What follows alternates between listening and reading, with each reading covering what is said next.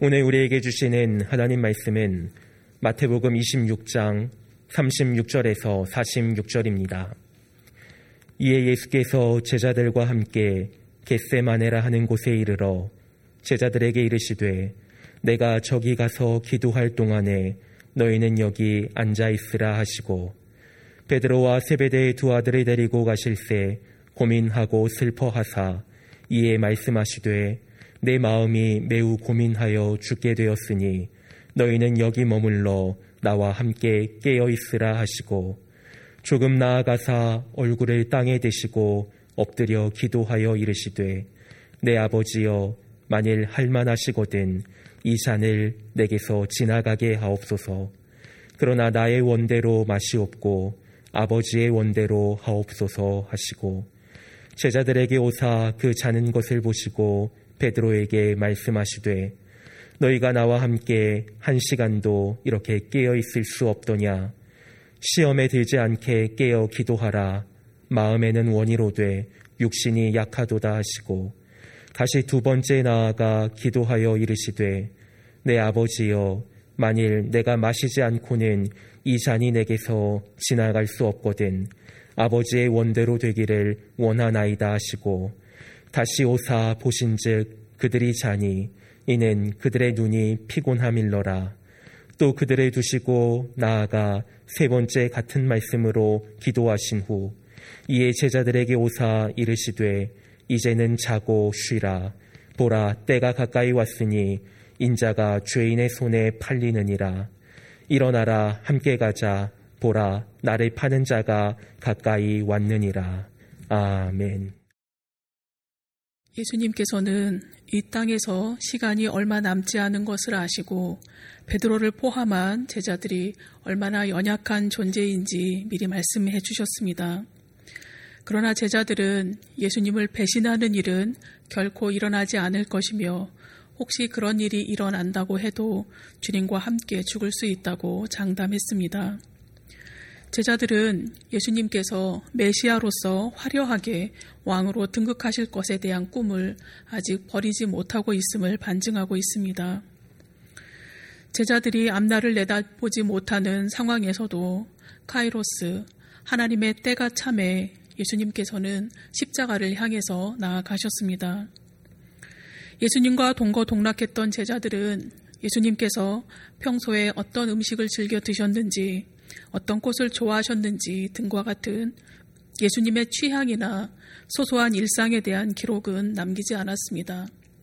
그러나 예수님께서 새벽 미명이나 하루 일과를 마치시고 따로 기도하시기 위해서 한적한 곳을 찾으신 것과 중요한 일을 하시기 전에 늘 기도하셨다는 것을 기록으로 남겼습니다. 마가복음에는 새벽 아직도 밝기 전에 예수께서 일어나 나가 한적한 곳으로 가사 거기서 기도하시더니 라고 기록하고 있습니다. 누가복음에는 예수는 물러가사 한적한 곳에서 기도하시니라 라는 내용과 이 때에 예수께서 기도하시러 산으로 가사 밤이 새도록 하나님께 기도하시고 밝음에 그 제자들을 부르사 그 중에서 열둘을 택하여 사도라 칭하셨으니 라고 기록하고 있습니다. 그러나 오늘 주님께서 기도하신 본문은 평소 하셨던 기도와는 많이 다릅니다. 오늘 본문과 동일한 사건을 기록한 누가복음 이십이 장 사십사 절에는 예수님께서 기도하시는 모습을 예수께서 힘쓰고 더욱 애써 더욱 간절히 기도하시니 땀이 땅에 떨어지는 핏방울 같이 되더라 라고 증거하고 있습니다. 예수, 예수님은 성육신하신 성자 하나님이시지만 인간과 동일한 몸과 세포를 가지신 사람이셨습니다. 인간이 느끼는 모든 감정들, 슬픔, 아픔, 기쁨, 배고픔, 피곤함도 동일하게 느끼셨습니다. 우리가 상상할 수 없는 십자가의 고통을 앞두신 예수님께서 기도하시며 흘리신 땀은 핏방울같이 되어 땅에 떨어졌습니다. 그만큼 감당하셔야 하는 십자가의 길은 너무나 두렵고 힘든 일이었습니다. 성육신하신 성자 하나님께서 사람을 위해 사람에 의해 죽임을 당하시는 과정은 매우 고민스럽고 슬픈 과정이었습니다. 그 위기의 순간에 예수님께서는 제자들과 함께 겟세마네 동산으로 올라가셨습니다. 겟세마네는 기름 짜는 틀이라는 의미를 가진 지명으로 감람산에서 자란 올리브로 기름을 짠 연유에서 생긴 이름으로 알려져 있습니다. 조용하고 한적한 곳이었던 겟세마네는 예수님께서 제자들과 종종 가셨던 장소입니다. 겟세마네 동산으로 향하신 주님께서 여덟 명의 제자들에게 한 장소를 지정해 주시고 베드로와 야고보와 요한을 데리시고 조금 더 가신 후에 세 제자에게 깨어 있으라고 부탁하셨습니다. 제자들에게 깨어 있으라고 부탁하신 주님께서는 세 제자들과 돌 던질 만큼의 거리로 가셔서 기도하셨습니다. 다가올 수치와 치욕, 그리고 하나님과 단절되는 고통을 아셨던 예수님께서 얼굴을 땅에 대고 하나님 아버지 앞에 엎드셨습니다. 유대인들의 기도 방법은 주로 서서 두 손을 들고 기도하거나 무릎을 꿇고 기도했습니다. 예수님께서는 십자가를 지시기 전 슬픔과 두려움과 고통을 온 몸과 영혼으로 느끼며 겸손과 절대적인 순종의 표현으로 얼굴을 땅에 대고 간절히 기도하셨습니다. 주님께서 간절한 기도를 들으시고 새 제자가 있는 곳에 와보시니 제자들이 잠들어 있었습니다. 예수님께서는 베드로를 향해서 시험에 들지 않게 깨어 기도하라고 당부하시며 마음은 원이지만 육신이 약한 제자들의 상태를 안타까워하셨습니다. 예수님께서는 제자들이 예수님과 같은 마음으로 기도하기를 원하셨지만 제자들은 깊은 잠이 자신들을 사로잡게 하였습니다.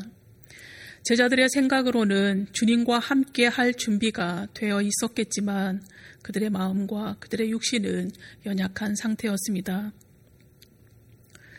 기도하시던 주님께서 다시 제자들에게 왔을 때에도 제자들은 역시 자고 있었습니다. 사십삼 절 말씀입니다. 다시 오사 보신즉 그들이 자니 이는 그들의 눈이 피곤함일러라. 피곤하다로 번역된 단어는 짐을 지우다, 내리누르다 라는 의미입니다. 세상에서 가장 무거운 것은 잠이 오는 눈꺼풀이라는 말이 있듯이 제자들의 의지와는 상관없이 그들은 육체적 피로와 정신적 해이함 그리고 영적 게으름으로 인해서 눈꺼풀이 무거워져 있었습니다. 제자들이 자고 있을 때에 가룟 유다를 비롯한 무리들은 예수님을 죽이기 위해 혈안이 되어 움직였지만 예수님의 생애, 생애 중 가장 어려웠던 순간에 주님께서 깨어 있으라고 간절히 당부하셨음에도 제자들은 잠을 이겨내지 못했습니다. 그런데 예수님께서 제자들의 연약함을 아셨음에도 제자들을 계속 깨우신 이유가 무엇이겠습니까? 제자들에게 도움을 받기 위해서라기보다 제자들에게 기도를 가르치고 싶으셨던 의도가 더 큰 것으로 보입니다. 세 번째 기도하러 가셨던 주님께서 다시 제자들에게 오셨을 때에도 제자들이 잠들어 있는 것을 보시고 이제는 자고 쉬라고 말씀하셨습니다. 두려움과 번민에 휩싸이셨던 주님께서 십자가를 향해서 당당히 걸어가실 힘을 공급받으셨기 때문입니다. 기도하시기 전에 죽고 싶을 정도로 마음이 심히 괴로우셨으나 기도하신 후에는 마음의 안정과 확신을 얻으셨기 때문입니다. 내가 고통에 처했을 때 가장 위로가 되는 사람은 누구입니까? 어려움을 겪고 있는 나와 함께 있어주는 사람일 것입니다. 또한 나와 함께 울어주는 사람일 것입니다. 그러나 나와 함께 있으며 함께 울어주는 사람에게도 위안을 받지만 더 큰 위로는 나와 같은 심정으로 간절히 기도하는 사람입니다. 나와 같은 심정으로 기도해주는 사람에게 받는 위로는 그 어떤 위로와 비교할 수 없습니다. 누군가 고통스러워하는 현장에 함께 계셔보신 적이 있으십니까? 누군가의 어려움에 동일한 심정으로 기도하신 적이 있으신지요? 기도를 통해서 절망이 기쁨으로, 한숨이 소망으로, 탄식이 감사로 변하는 것을 경험한 교우님이시라면 누군가의 어려움에 동일한 심정으로 기도하실 수 있을 것입니다. 어느 날 손자가 할아버지에게 물었습니다.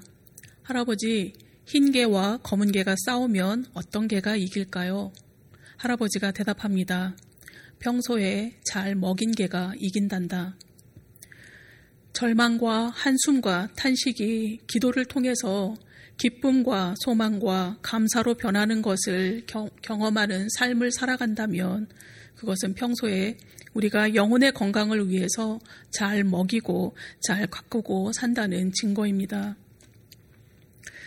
제자들과 겟세마네 동산으로 올라가신 주님께서 제자들에게 깨어 있으라고 하신 말씀은 현재형 동사입니다. 계속해서 잠에서 깨어 일어나 있으라는 의미입니다. 단지 육신적인 잠에서 깨어 있으라는 의미가 아니라 조심스럽게 경계하면서 주의를 지켜보거나 심적으로 태만에 빠지지 말고 각성하라는 것입니다.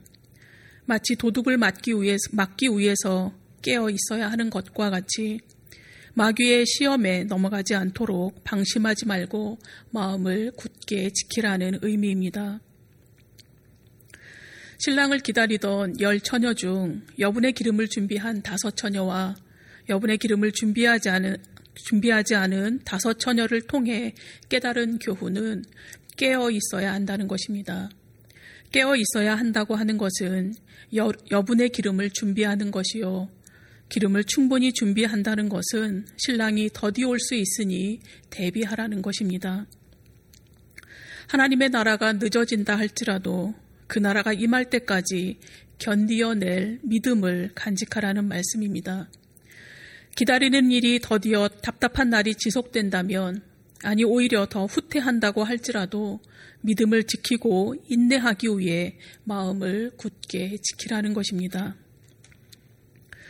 예배와 말씀 묵상, 기도와 봉사를 통해서 우리의 믿음을 구체적인 현실로 만들어가는 것이 깨어있는 신앙생활이라고 할 수 있습니다.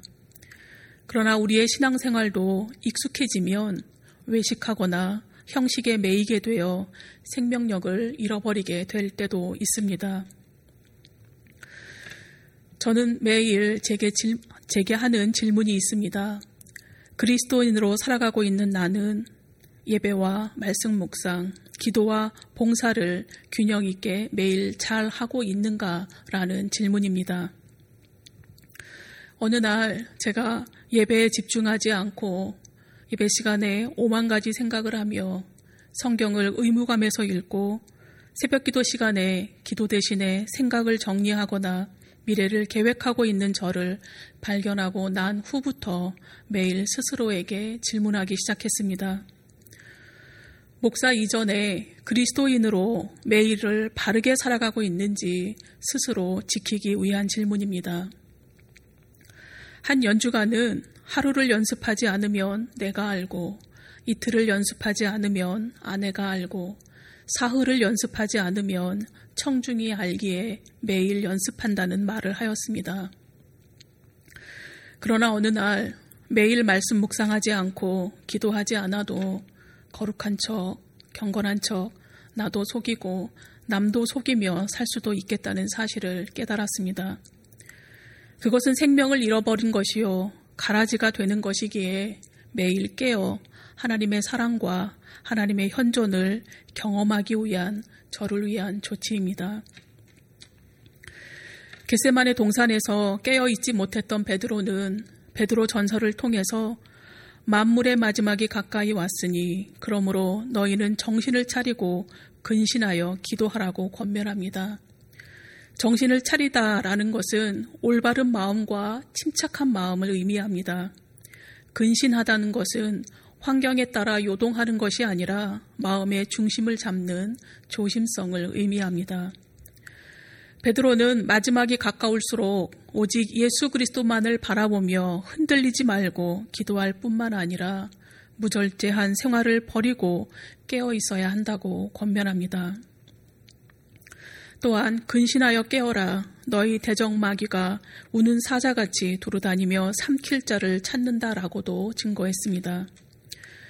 베드로는 마귀를 배고픈 사자로 비유하며 사단의 유혹이 강력함을 강조합니다.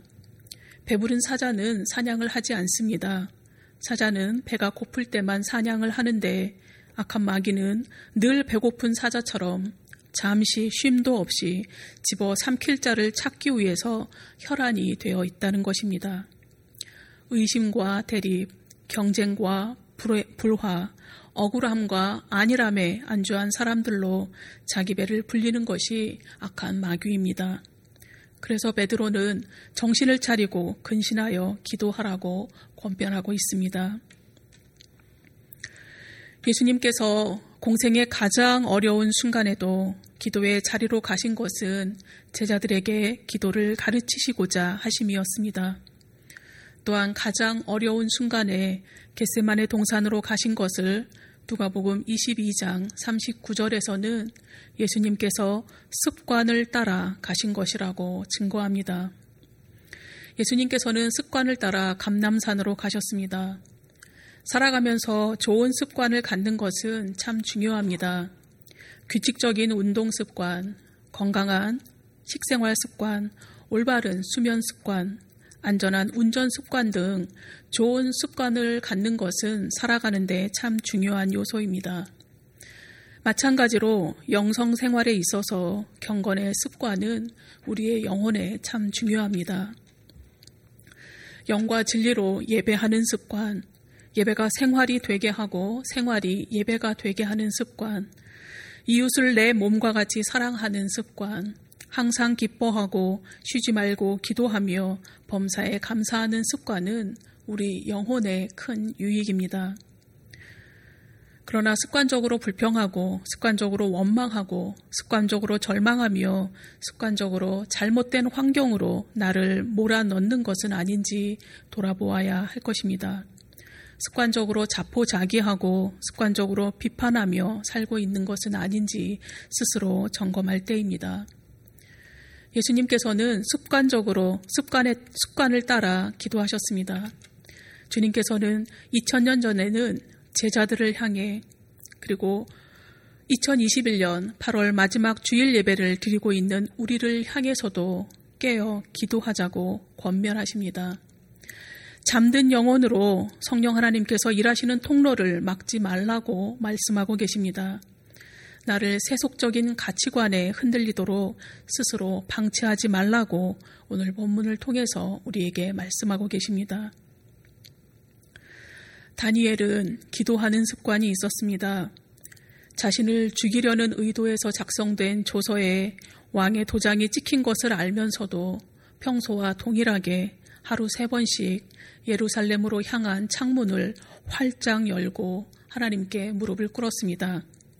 그리고 죽을 수 있는 그 긴박한 상황에서도 하나님께 감사 기도를 드렸습니다. 사도 바울은 찬송하는 습관이 있었습니다.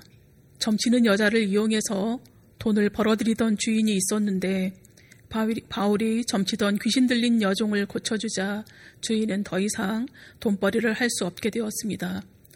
화가 난 주인은 바울에게 누명을 씌워 고발하였습니다. 발에 착고가 채인 채 빌립보 감옥에 갇힌 바울은 한밤중에도 기도하고 찬송했습니다. 사도 바울은 디모데전서 오 장을 통해서 망령되고 허탄한 신화를 버리고 경건에 이르도록 내 자신을 연단하라 라고 권면합니다. 우리는 현재 불안한 환경 속에서 살아가고 있습니다.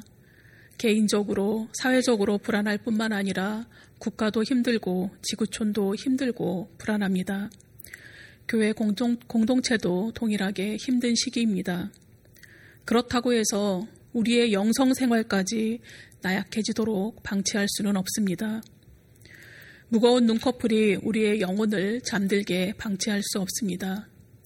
죽음이 코끝에 와 있어도 감옥에 갇혀서도 기도하고 찬양했던 믿음의 선진들처럼 우리도 습관을 따라 경건에 이르도록 스스로를 연단할 때입니다. 주님께서는 하나님께 이 잔을 지나가게 해달라고 기도하셨습니다. 그러나 겟세마네 동산에서의 예수님의 기도는 시간이 흐르며 하나님 아버지의 뜻대로 되기를 원한다는 온전한 순종으로 바뀌었습니다. 십자가를 통해서만 하나님의 뜻을 이루실 일이었기 때문입니다. 십자가를 통하지 않고는 십자가를 통과하지 않고는 구원을 이룰 수 없었기 때문입니다. 십자가가 아니면 완성되지 않는 구원이라는 것을 주님께서 알고 계셨습니다. 십자가 고난 뒤에 부활의 영광이 있고 십자가의 고난을 통해서만 인류를 구원하시려는 하나님의 계획이 완성되기 때문이라는 것을 예수님은 알고 계셨습니다. 그러나 우리는 기도할 때에 예수님과 다르게 끝까지 내 계획을 성취시키기 위해서 기도합니다. 내 뜻을 이루기 위해서는 하늘 보좌가 흔들릴 정도로 기도한다며 법석, 법석됩니다. 그러나 그렇게 이루고 싶은 내 계획, 내 뜻이 완벽할까요? 아니면 천지를 창조하신 하나님의 계획과 하나님의 뜻이 완벽하겠습니까? 내 뜻은 내가 더 오래, 더 안전하게, 더 고급스럽게, 더 많이 소유하는 것입니다. 내 뜻은 나와 내 가족이 더 잘 먹고, 잘 입고, 잘 자는 것입니다. 내가 정해놓은 정의, 내가 정한 공의라고 하는 것도 이미 연약하고 변질된 것임에도 유한한 존재인 내가 정해놓은 그것을 내려놓지 못하고 그것을 이루어 달라고 하나님을 협박하는 수준으로 기도합니다. 그러나 하나님의 뜻은 죄인 중에 괴수 같은 우리를 사랑하심으로 죄인 중에 괴수 같은 우리를 구원해 내시는 것입니다.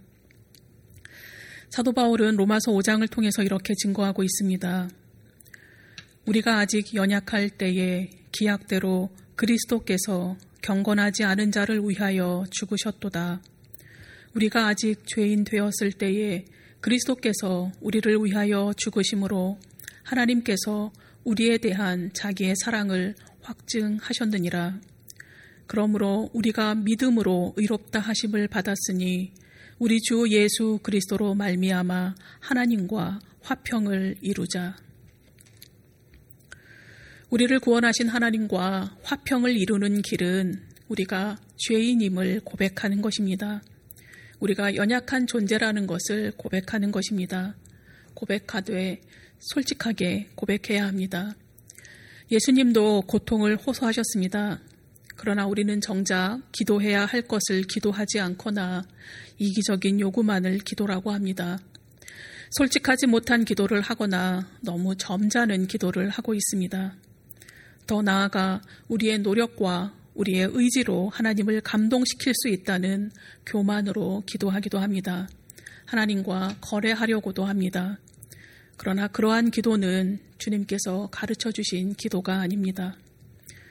주님이 떠나시기 전 마지막 순간까지 가르쳐주고 싶으셨던 기도의 모습과는 너무도 거리가 멉니다.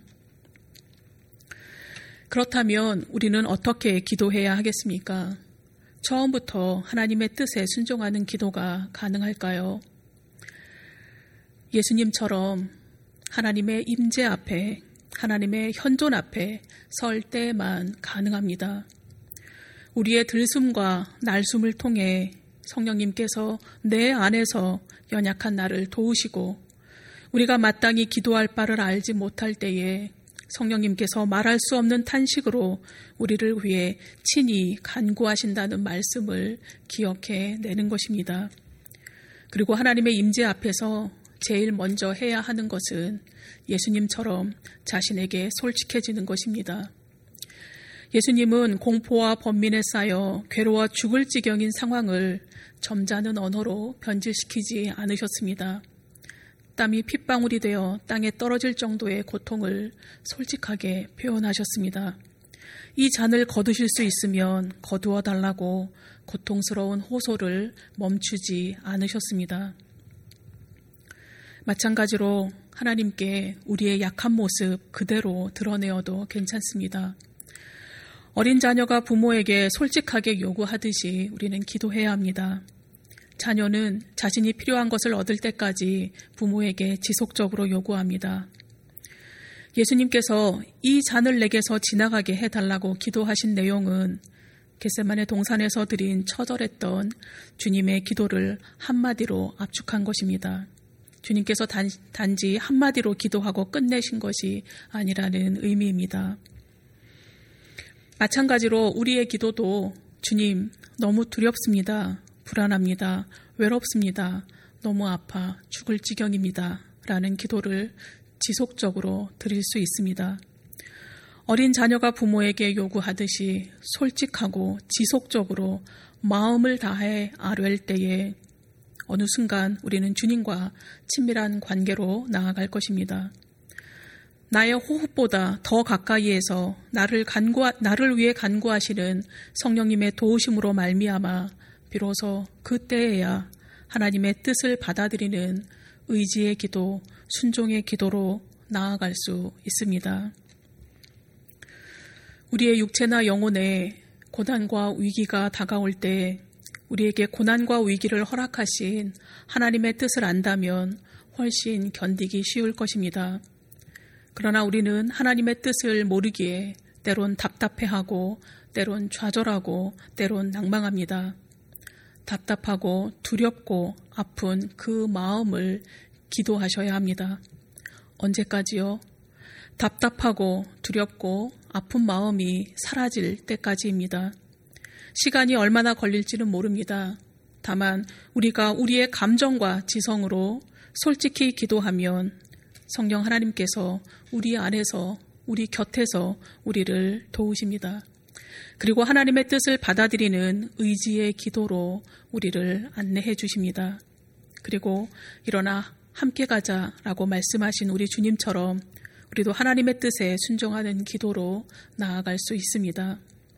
그것이 우리 각자에게 주어진 십자가를 통과하는 것이라고 할 수 있겠습니다. 예수님께서 마태복음 십육 장을 통해서 누구든지 나를 따라오려거든 자기를 부인하고 자기 십자가를 지고 나를 따르라 라고 말씀하셨습니다. 십자가를 통하지 않고는 영원한 생명을 얻을 수 없습니다. 십자가를 통과하지 않고는 하나님의 참 평안을 만날 수 없습니다. 십자가를 지는 것은 너무 고통스럽고 힘들고 어렵습니다. 그러나 지금은 이해할 수 없지만 하나님의 뜻을 따를 때에 우리는 영원한 생명을 만날 수 있습니다. 코로나, 코로나 팬데믹 속에서 감염에 대한 두려움, 백신 접종에 대한 염려, 그리고 팬데믹으로 인해서 감당해야 하는 일들, 지구촌 곳곳, 곳곳에서 일어나는 자연재해와 자유를 억압받는 나라에서 들려오는 소식을 접하는 것은 우리의 마음을 더 불안하게 합니다. 하나님은 왜 이런 힘든 상황을 우리에게 허락하시는가라고 질문하게 됩니다. 그것은 오늘의 이 상황을 통해 잠든 내 영혼을 깨워 겟세마네 동산으로 올라갈 힘을 길러주시기 위함이 아닐까 합니다. 이 상황이 아니면 우둔한 내가 발견할 수 없는 하나님의 새로운 계획을 보여주시기 위함이 아닐까 합니다.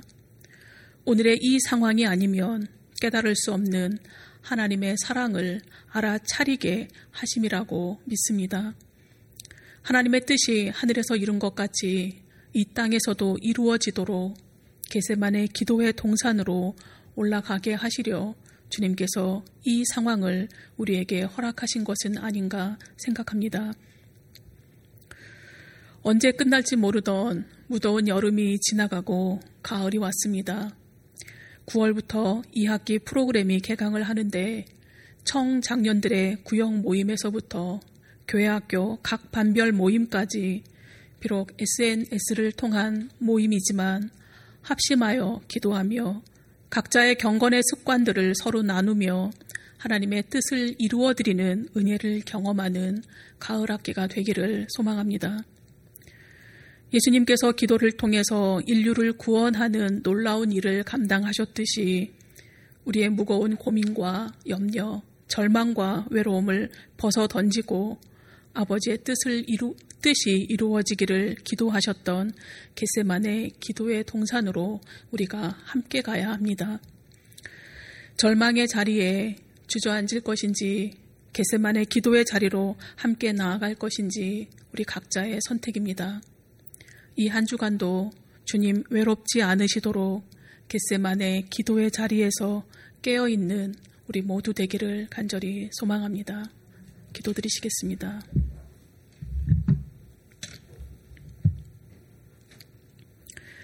하나님 아버지, 겟세마네 동산에서 주님께서 땀이 핏방울이 될 정도로 기도하셨지만 동일한 장소에서 제자들은 잠에서 헤어나오지 못했습니다. 겟세마네 동산에서 주님은 순종의 기도를 드리셨지만 동일한 시간에 제자들은 부끄러운 기억만 남기고 말았습니다. 제자들은 겟세마네 동산에서 육신은 주님과 함께하고 있었지만 그들의 영혼은 잠들어 있었습니다. 주님께서 영원한 생명을 얻는 길은 기도 외에 다른 방법이 없다고 가르치셨지만 제자들은 기억하지 못했습니다. 그래서 정작 깨어 있어야 할 시간에 영혼의 잠에 빠지고 말았습니다. 마귀는 우는 사자같이 집어삼킬 자를 두루 찾아다니는데 그리스도인으로 살아가는 우리가 여전히 깨어있지 못한 것은 아닌지 오늘 말씀으로 돌아보게 하시니 감사합니다. 주님께서 겟세마네에서 기도하시며 십자가를 향해 나아가셨던 것처럼 우리 각자 그리고 신앙 공동체 식구들과 더불어 기도의 자리를 습관적으로 만들어가는 은총을 허락해 주시옵소서. 그리하여 올 가을은 우리 인생에서 가장 아름답고 견고한 영적인 성숙을 이루는 은혜를 경험하게 하옵소서. 모세가 인생의 자랑은 고난과 슬픔뿐이요 신속기간이 날아간다고 기도한 것처럼 우리의 인생길이 고난과 슬픔의 길임을 절감하고 있습니다. 전 세계가 동일한 고난을 감당하고 있는 이때에 이 고난을 인내로 견디며 잘 통과하기 위해 함께 겟세마네 동산으로 올라가게 하시옵고 이 상황을 통해 우리가 깨닫기 원하시는 것을 알아차리는 시간이 되게 하옵소서. 또한 하나님의 뜻이 하늘에서 이룬 것 같이 이 땅에서도 이루시옵소서. 주님, 우리를 위해 독생자를 내어주신 사랑의 하나님과 우리를 구원하시기 위해 십자가를 지신 예수 그리스도와 연약한 우리를 위해 지금도 친히 간구하시는 성령 하나님과 친밀한 만남을 경험하는 은총을 얻게 하옵소서. 우리의 매일의 신앙생활이 영과 진리로 예배하며 말씀 묵상과 기도, 봉사를 균형 있게 이어가는 은혜를 누리게 하여 주옵소서. 그리하여 우리의 이웃의 어려움을 돌아보고 이웃의 고통을 위해서 기도하는 신실한 그리스도인으로 이 한 주간 살게 하여 주옵소서. 예수님의 이름으로 기도드립니다. 아멘.